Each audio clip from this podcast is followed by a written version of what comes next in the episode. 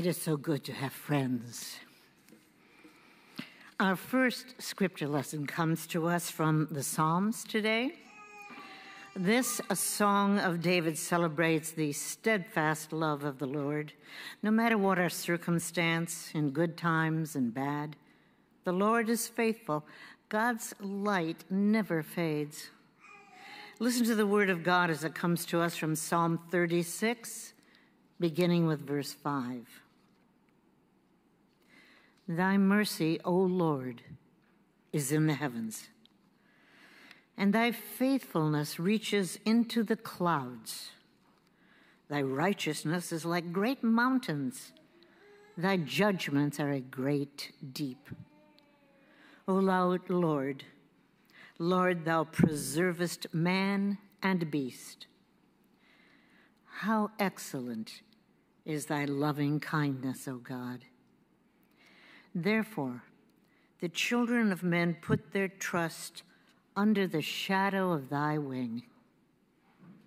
They shall be abundantly satisfied with the fatness of thy house, and thou shalt take them drink of the river of thy pleasures. For with thee is the fountain of life in thy light shall we see light. O continue thy loving kindness unto them that know thee, and thy righteousness to the upright of heart. The word of the Lord.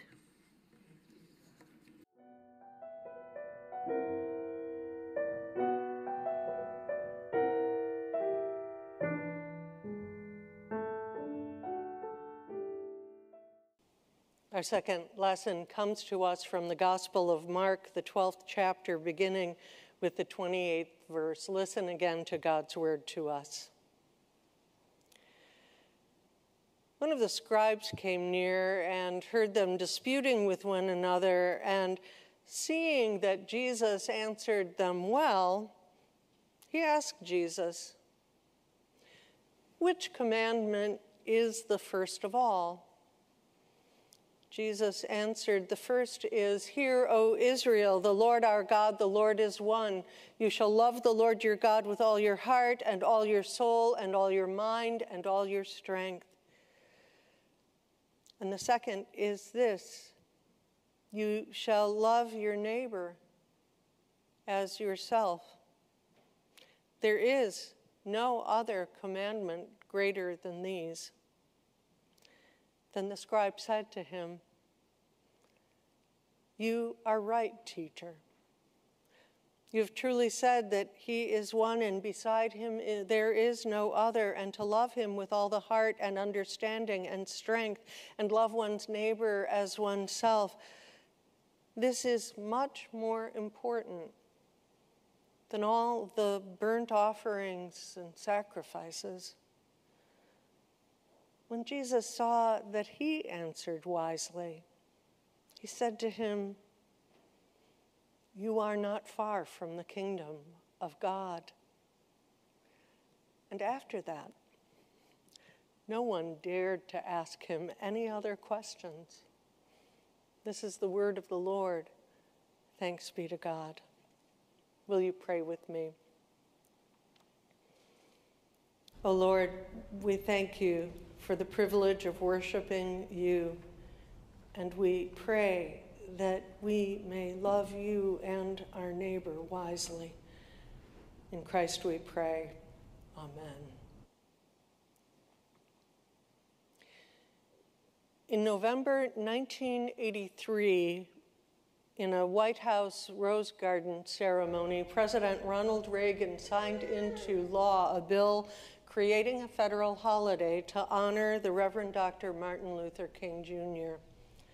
15 years after the civil rights leader was assassinated in Memphis. Later, the president gave this proclamation. In celebrating the birthday of the Reverend Dr. Martin Luther King Jr., we honor an American who recognized the great injustice of segregation and discrimination and made it his life's purpose and toil to right these wrongs in favor of justice, freedom, equality, fairness, and reconciliation. Now, over 50 years later, after Dr. King's death, we still celebrate his life, his gifts of intellect, passion, and political savvy offered to the service of justice. His very life sacrificed for the cause of equality. But Dr. King was more than a political reformer. He was in every way a Christian prophet. One biographer said it this way It was the Bible that led him to choose the more excellent way of love and nonviolent protest over hatred and despair and violence. It was the Sermon on the Mount that inspired the dignified social action of the civil rights movement. It was the redemptive suffering of Jesus that inspired King's understanding of creative suffering. And to critics, to critics who accused him of being an extremist, Dr. King said that he stood in a long line of extremists, including the prophet Amos, Jesus, the apostle Paul, Martin Luther, Thomas Jefferson, and Abraham Lincoln. For Dr. King, the question was what kind of extremist we will be. Extremists for hate or for love? For injustice or for justice? For evil or for goodness? Well, there are a thousand ways we could honor Dr. King today. I want to focus specifically on this part his understanding of what it means to love your neighbor as yourself, a belief that fueled his conviction that we are all called to be extremists for the love of God. I came across a powerful sermon by Dr. King that spells out the effect that God's love can have on our lives. King begins by claiming there is no word in the English language that is more familiar than the word love. But love isn't simple. In order to understand love and its meaning and many qualities, we must understand that there are many levels of love. And oh my goodness, what King does with the rest of the sermon would be a course worthy of psychology, sociology, and theology. I commend you listening to it. King starts with the lowest level, what he calls utilitarian love. Here, one loves another for his usefulness to him. Some people never rise above that level. They see other people as mere steps by which they can climb to their personal ends and ambitions. And the minute they discover they can't use these persons, they dissociate themselves. Now, it's easy to see what's wrong with that kind of love. Number one, it's based on true selfishness. The person engaged in utilitarian love really loves only himself through somebody else. The second thing wrong is that it ends up depersonalizing human beings.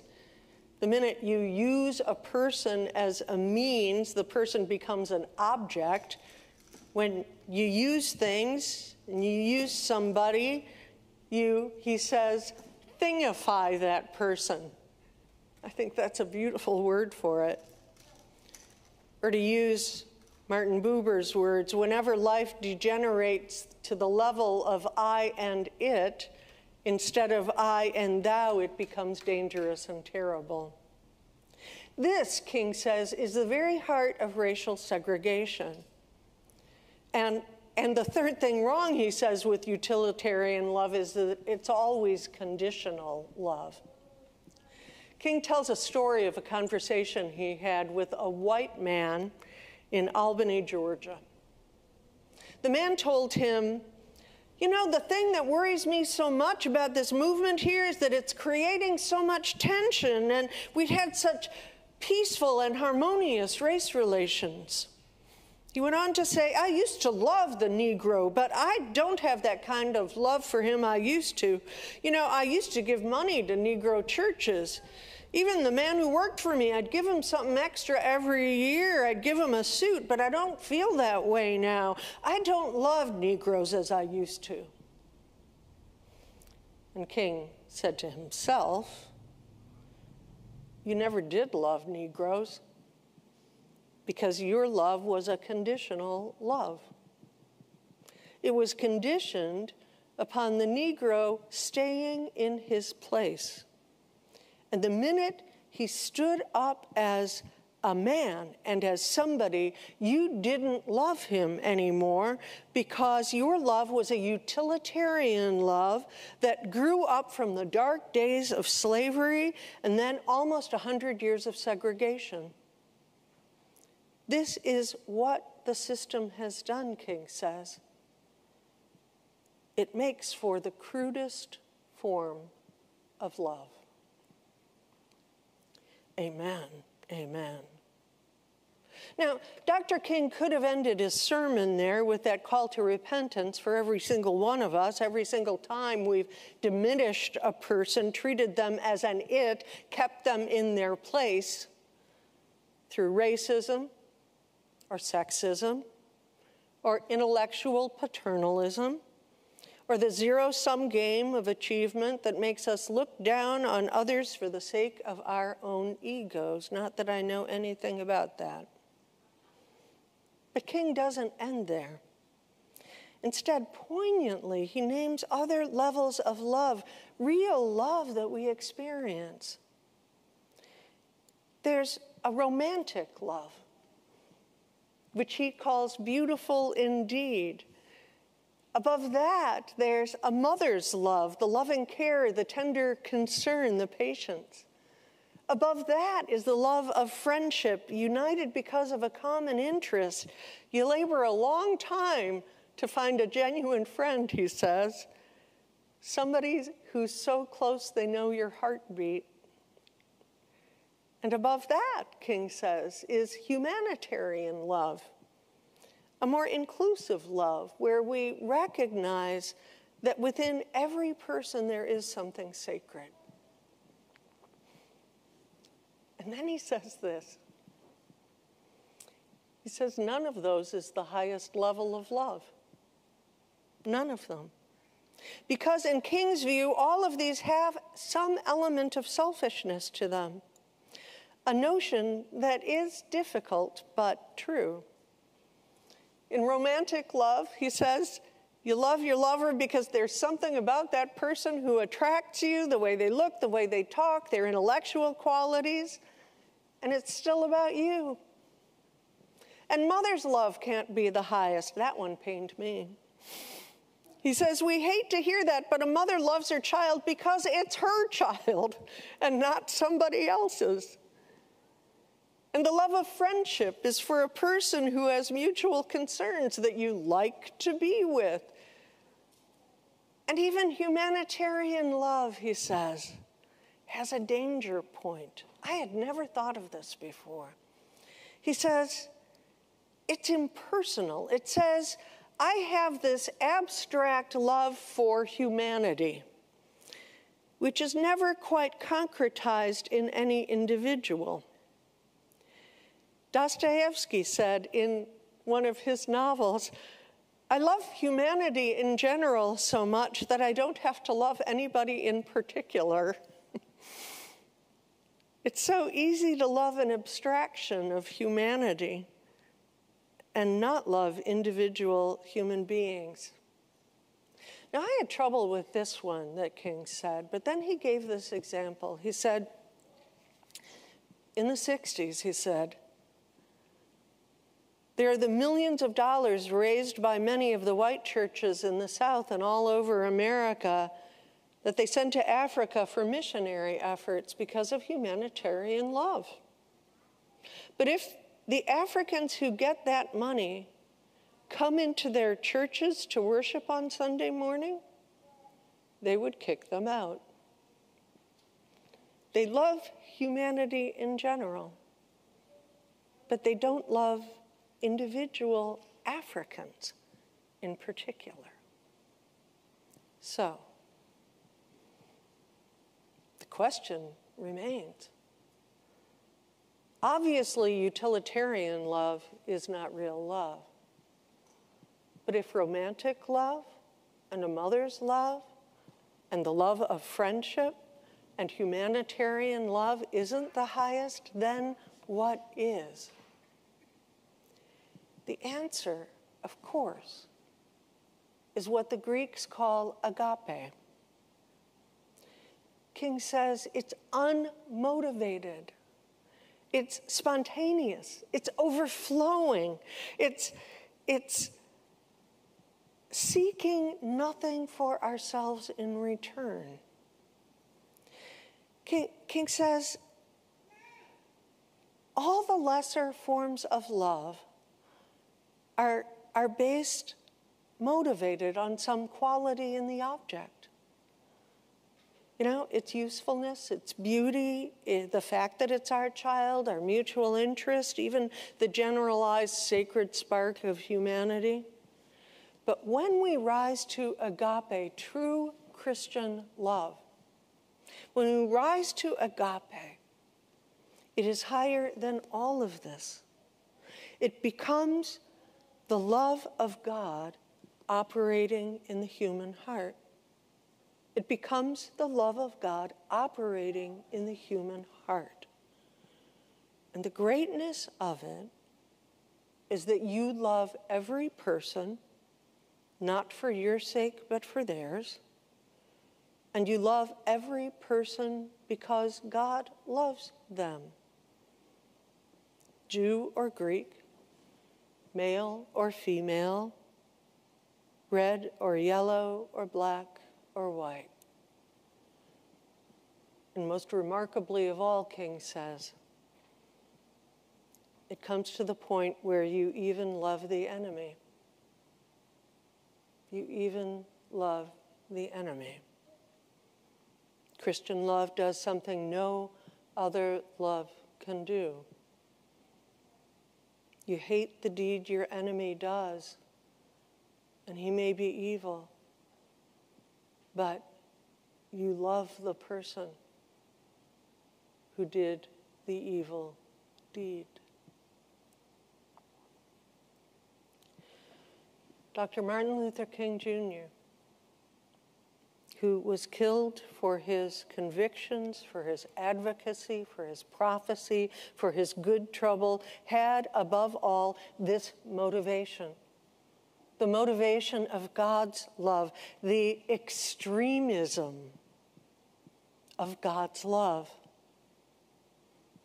Let me close with these words of his. He says, This is what we have before us as Christians. This is what God has left for us. He's left us love.